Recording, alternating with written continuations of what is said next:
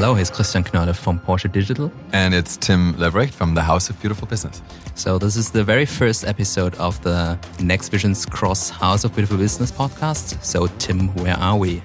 Well, we're at the House of Beautiful Business in Lisbon, in Portugal. It's an annual gathering, the fourth time that it's happening. And we're basically literally taking over a house, in fact, two houses, two buildings. Uh, the one that we're in today is the Academy of Sciences in Sao Bento. It's very close to the Parliament of Portugal.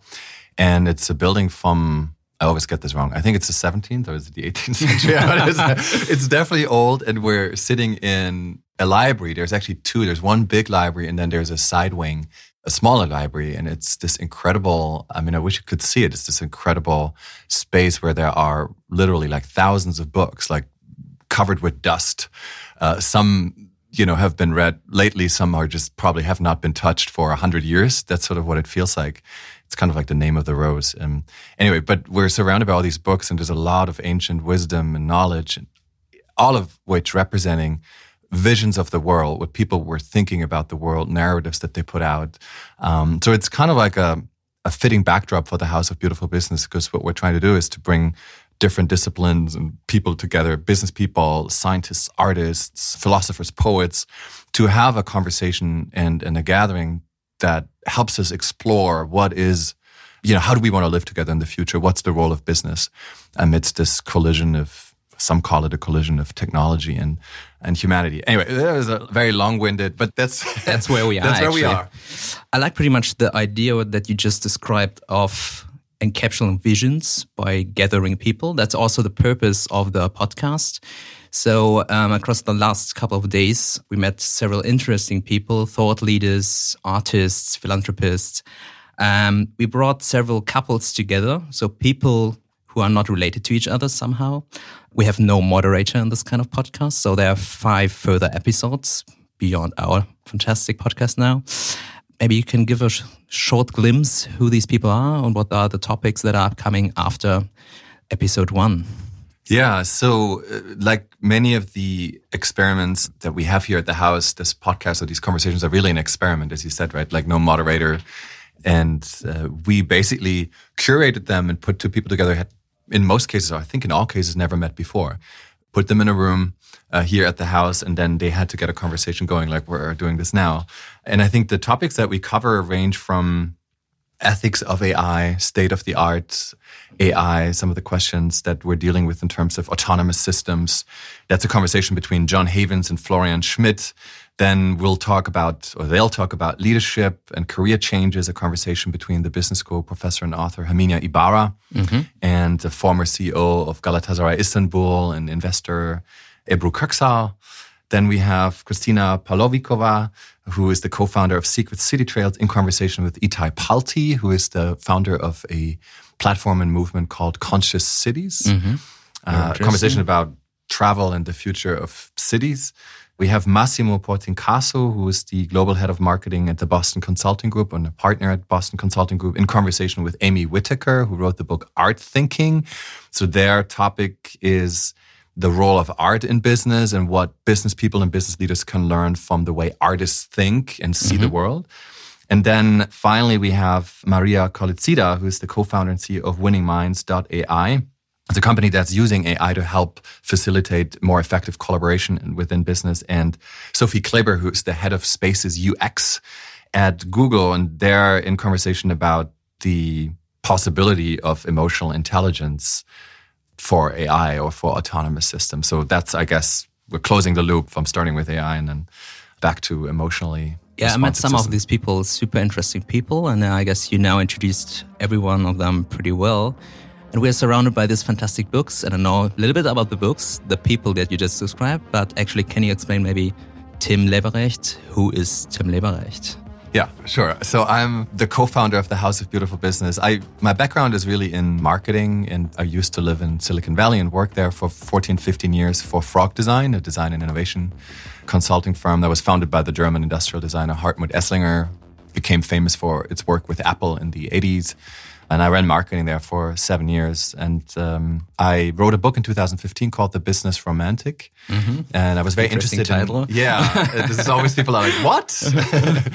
so, um, romance in the sense of not, you know, the popular trivial sense of the word, but really romanticism, the arts and philosophy movement of the 18th, 19th century. Mm-hmm. And I was very interested in looking at some of the ideas from romanticism and how they apply to current business and the future of work. That's what the book is about. It's really a, an exploration of how to humanize technology with the means of romanticism, if you will. Okay, very interesting. Founded a company inspired by the book called the Business Romantic Society, which then began to gather people under the roof of the House of Beautiful Business. We started in 2017 in Barcelona in an old Gothic guild house, in fact, in the Gothic quarter of, of Barcelona with 100 people. And then now we've grown it over the years. This is the fourth edition this week to 700 people. And the idea is I always think of something that one of our friends and board members, Gian Piero Petriglieri, professor of organizational behavior at INSEAD and Fontainebleau, once said, he said, a vision is always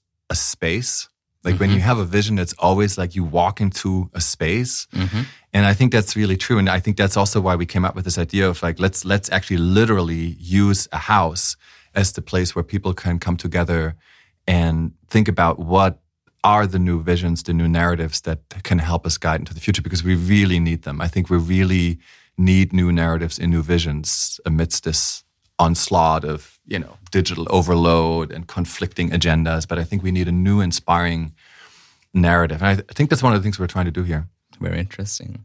How does that apply to you? Because you came up or you founded this initiative called next visions. At, at porsche why is porsche interested yeah, in next um, visions?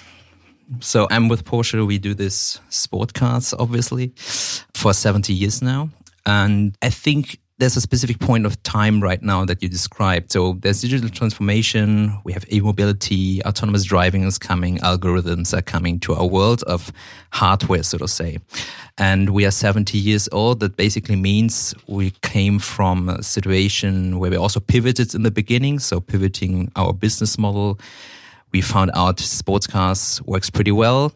And our feeling right now is that we need to pivot again right now. So coming from a stable business model, looking into the future, and then seeing, okay, the world is changing. We need to adapt to that.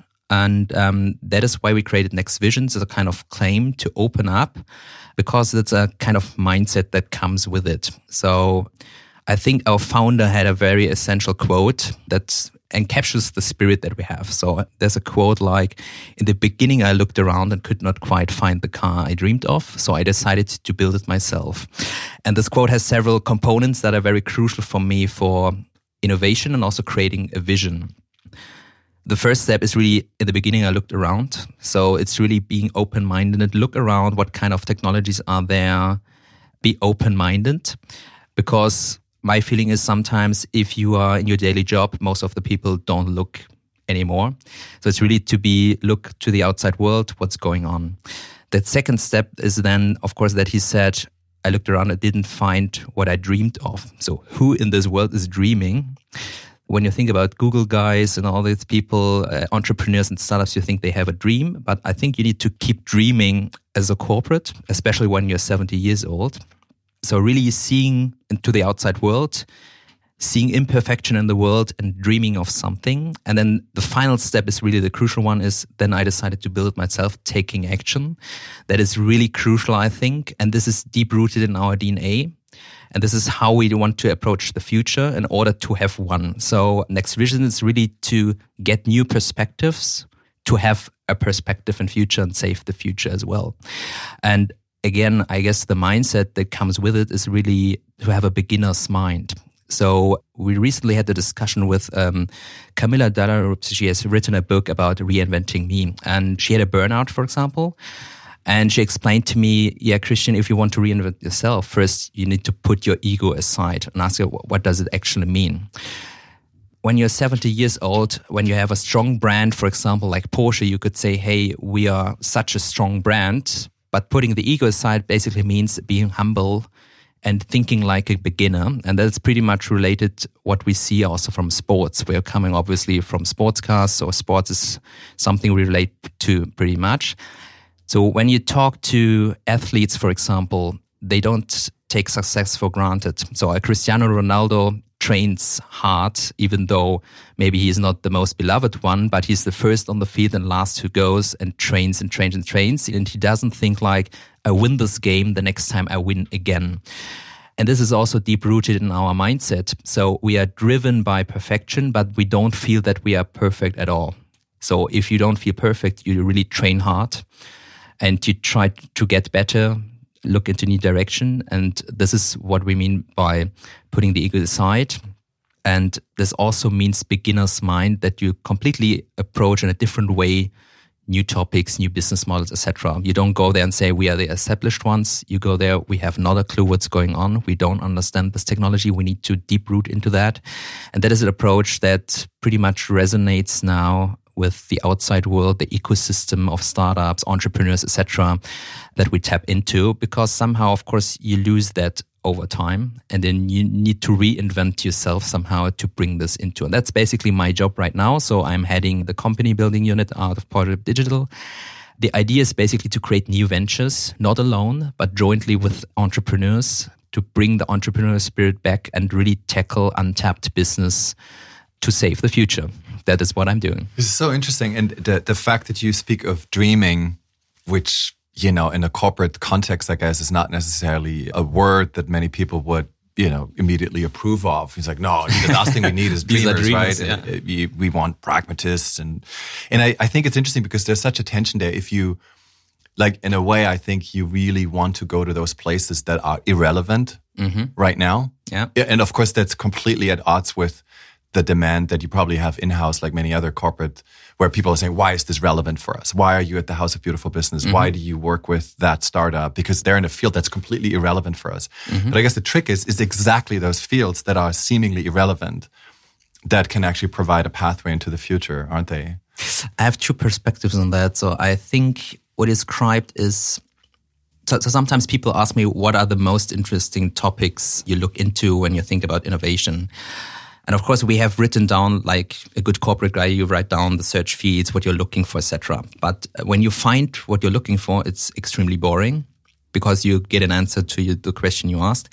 So I find it more intriguing to find the unknown unknowns, really topics you have not been aware of. That's also the reason why we have been the House of Beautiful Business because there are many things we didn't understand, I didn't understand, and then you tap into that. And the second part is really then to tackle these topics try them out and not just say it's irrelevant because you cannot really judge it upfront. So really don't have a prejudice upfront to that. And again, if you're then open-minded and try things new out, then somehow it makes sense. And to be honest, we didn't start with sports cars, by the way, right? So it's also something that was not obvious in the beginning. So where this is really need to be, you need to be open-minded and tap into things. And then in the end, it makes somehow sense. It's interesting. I mean, what you said about you know your founder uh, Ferdinand Porsche, right? Saying that uh, you know I had to build the car of my dreams. You know there wasn't one, and I think that applies very much also to the community that we're trying to build. We had this feeling like, well, we don't know.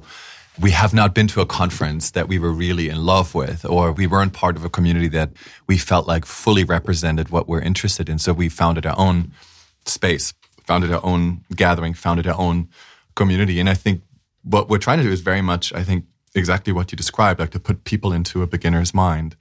And by the way, uh, the reason we're doing this, I'm doing this, is also because I want to learn. I'm very selfish. Like I love this idea of going into something five days of intense programming and experiences and actually really not knowing what's going to happen and what I will come across, even though partly I've curated it. But so, for example, the one of the things that I thought were interesting so far at the House of Beautiful Business is this whole idea of embodied leadership, mm-hmm. right? That we kind of separated our heads from our bodies, and that business, especially in the Western world, has mostly taken place in meetings where we just, you know, we basically carried our head from meeting to meeting, but we completely forgot about the rich sensorial apparatus that our body is, right? And and completely neglected that. I think that's just one sort of insight that I'm really becoming aware of and that I think we're trying to incorporate into the experiences here. Whether that is, for example, we had uh, an exercise called Hammer Time where people demolish. Yeah, you told me that. That was super interesting. I would have loved to do demolish, that. like with a hammer, demolish like the wall in this vacant bank that we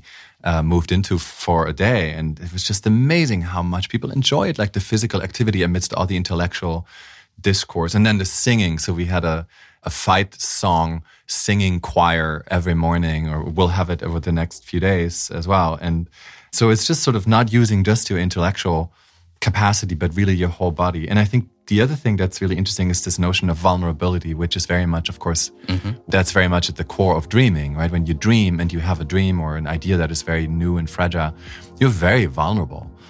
Uh, so in a sense, that what I'm interested in a sense that's to me is like the very opposite of the Porsche brand, because the Porsche brand is like so? invincible and strong, right? And, and, um, and, no, I'm not sure, but so, so I have a couple of thoughts now. So you mentioned emotion is not really related to business somehow. That was one statement. And the other one was more like not so much mind driven, more physical, etc. So what came to my mind is a quote of Marcel Proust, uh, who basically said, the true journey of discovery is not to travel for foreign lands, but to see the existing one with fresh eyes. So that is something it's also that, that is, yeah. that is also something I guess that resonates with Next Visions. It's not only to bring outside perspectives, but also to learn something about ourselves. So when you said, yeah, you could say so, we are German engineering. We are perfection for many people. We are speed. Sounds very efficient. But when you talk to customers, the brand goes deep to their heart. So it's a very emotional thing for them. And that is something I thought about also in a business context. For example, we have many meetings where people come into the room and someone says, Oh, this is not really Porsche specific. And mm-hmm. I asked in the beginning when I started in my job is, okay, could you explain to me what is Porsche specific? And to be honest, you can ask 100 people, everyone says something different, but everyone has a clear perspective. This is Porsche and this is not Porsche. And for me, for the very essence, this is not a rational catalog of criteria. This is more a gut feeling. And this is super interesting, I think, because it's completely accepted within the company to say, come into a meeting, say, this is not Porsche specific. And everyone says, ah, I agree.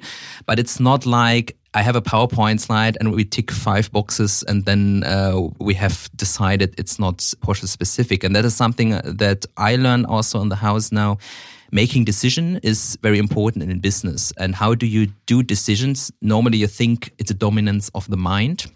So when you look to neuroscientists in the US, they say decisions are basically influenced by three components. That's the mind, the heart, and the gut, which is rather interesting because in the European discussion, you basically reduce it to the mind. And that comes pretty close to when you look into technologies. I guess we touch based also the topic of AI algorithms. It simulates like we simulate the brain and then we cover and can do decisions. And that is something also that I think we see a little bit differently we many times get asked, how do you see autonomous driving? Because it's an algorithm who does a decision on driving. And we always say uh, we strongly believe in also the joy and the fun, which is very emotional of driving. So by this, I don't see our brand specifically so much in the space. The rational and the emotional part is pretty much married in the brand, and it's the beauty. So we have beautiful cars with a beautiful mind, so to say, and that's what I learned basically now in house.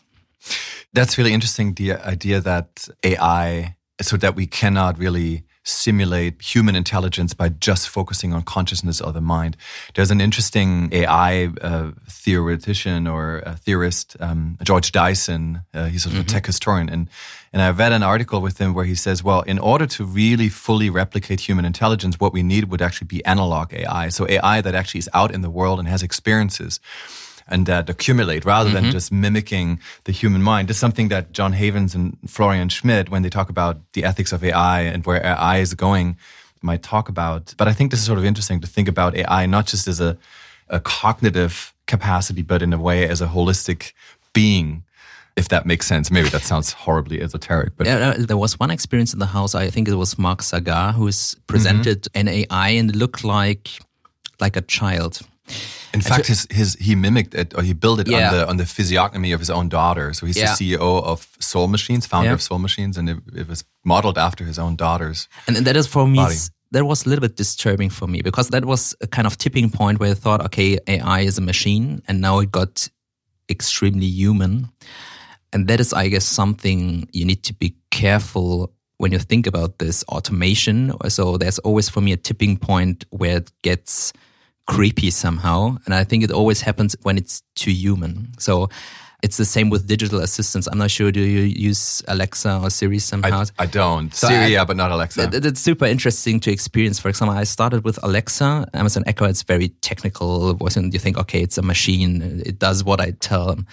And then I started with the HomePod, and I guess I once started like, okay, hey Siri, and the answer is like, mm-hmm. And I was intrigued because it's mimics somehow, like you described, human nature. And then if we look into science fiction, I guess in Stanley Kubrick's 2001 with HAL 9000, I think was actually the first digital assistant somehow. And there's, uh, yeah, and there's one one quote I think where it says in this sweet heavenly voice, like Dave, this conversation serves no purpose anymore. Goodbye. That is quite interesting because right now machines are serving our purpose. And that was also a tipping point, I guess, in the movie where you said, okay, the machine decides human mankind is obsolete. So I really wonder now, and that was also an interesting discussion in the house, is what is the role of human mankind? So what is the, still the reason for being for humans when everything is automated? Yeah, and there was actually the former principal writer of Siri, Mariana Lin, also gave a talk, and she pointed out that um, she said there's research that actually proves that humans tend to trust AI more, not because the AI looks like human, so it's humanoid, like mm-hmm. a soul machine, Baby X that Mark Sagar yeah. talked about, but if the humans actually get to meet the person who created the AI, the human mm-hmm. behind the AI. Okay. So that makes AI more trustworthy than AI that resembles a human being, which I thought was was quite interesting. And she sort of insisted that we trust AI if the AI is not perfect and if the AI is surprising, which is built into Siri in some ways, right? Siri sometimes responds in a cheeky, humorous way and says, "No way, I'm not going to do this," right? Yeah. Rather than just kind of serving your needs, she assumes a persona, mm-hmm. and in a way, we I think we want to have the fallibility, or we want to have those cracks. That's where the beauty is, isn't it? Not just like perfection and convenience and, and so total so predictability. Character and personality is something then that makes us human. Would be the conclusion, right? Yeah, or imperfection. Imperfection. In, in, a way, right? The cracks and also not knowing, not really knowing what's going to happen next. Like now, right? I, I have no idea what you're going to say next, uh, where, which is which is wonderful. I mean, that's the whole point of two people meeting and having a conversation. That at the end of the day, even though we might know each other really well, we just don't know even the writer Pico Iyer once told me, um, he said, you know, he's been married, I think, for 27 years. Mm-hmm. And he says, I have still, I have no idea what my wife's going to do next. Which I think is a very romantic no, no, vision of a that's relationship. also an interesting angle because I think algorithms and AI basically they're more like multiple regressions, so extrapolating from the past data into the future. What is quite interesting, I recently read a book, it's by James Bridle called New Dark Age, and he basically lines out that, for example, he's taking the weather. Due to the changes of the world, the prediction is even getting worse right now. So we simulate like we have a lot of data, everything is predictable, I can predict everything. But the truth is, the world is changing so much that we get dumb somehow, we get stupid. For example, there's also the example like people are following navigation systems, are driving into a sea.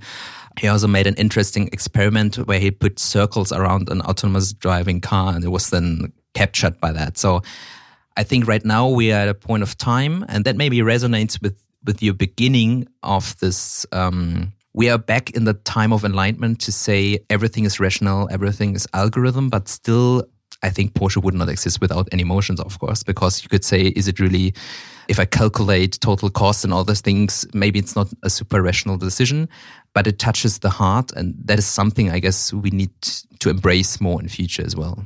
So, speaking about the New Dark Age, yeah. James Bridle's book, and I mean, it's a rather you know dystopian title at least I haven't, yeah. haven't, haven't, read it but very much the opposite of where we started with this hope and this need for a new vision but i'm curious christian about your own personal vision for a beautiful future? Like, what does that look like to you? I think it's always sort of an interesting question. Like, are we actually able to describe it ourselves? Like, what what kind of world do you see when you think of a more beautiful future for mankind? And how optimistic are you that we are able to still build it in, in, in light of you know the climate crisis and many other looming? That's a very um, interesting question. I, I, didn't think about it so much, to be honest. Um, let me maybe answer with a more esoteric answer to that. So I recently read a little bit about karma, what karma actually is. then answers maybe the question, what is the future? Because people always wanted, uh, want like, what is the future? And you have 200 PowerPoints with nice slides, uh, how the future looks like. So the concept of karma, many people think karma is like destiny. I can't do anything because I need to follow my path. And that's the same with future. So future will happen somehow. And I think karma in the very essence means more I take a path, make a decision, and this has consequences and that shapes the future. So by this, I'm not so much in the space of saying, what do I believe how the future looks like? I follow maybe also more the path of our founder to say, I don't see it, so I decide to build it myself. So I think it's more like how the future looks like it's in our own hands. It's not that everything is decided already, also regarding sustainability. There's also an interesting book that we're currently in the sixth extinction. Uh, so the book is called Sixth Extinction. You can say, oh my God, where are we? But I still, we, we always have a chance and always can make a decision. And decisions have consequences. I guess in life, if you're a company, in a relationship, everything you do has a consequence. So, and that shapes the future. So, by this, I have not maybe a clear vision in that regard that I say I know how the future looks like, but it's more like, is it positive, negative? I would say more positive, of course, because that makes us human. Because otherwise, I need to go to bed and stay at home because everything is dark. That's the reason why I wake up and do my job to to make it a better world in the end. Hmm. That would be my motivation yeah. for that. Yeah, no, I, that's quite beautiful. There's uh, the, it comes down to those small um, little moments in a way.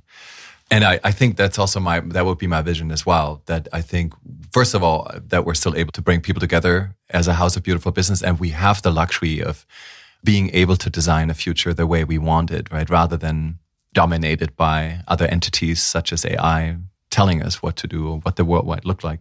And I think I'm always thinking like, you know, as long as I can walk through Lisbon and I meet a stranger in a shop and, you know, there's a secret smile or a secret pact, like sort of a sudden intimacy, emotional intimacy, or my heart sings or, and just something unexpected happens that mm-hmm. just stretches you and to the poetry of daily life. As long as that's still possible, I think that's really uh, interesting. But this is, by the way, also, um, you know, thinking about one conversation between Christina from Secret City Trails and Itai, the founder of Conscious Cities. Mm-hmm. I think what they are talking about in their conversation is like there has been this trend to think of cities as these smart machines, right? That are data driven and more convenient and more human centered because they can anticipate all of the needs. And I think Itai's point, the way I understand it, is also to say, yeah, that's true and that does help, but we also have to make sure that cities remain romantic bodies and that they are full of surprise and serendipity. And we should not necessarily only engineer it based on data, right? There's more to it. And the cities are such a, a laboratory of how we want to live in the future. So let's make sure that we do not apply this data paradigm in like entirely, right? And mm-hmm.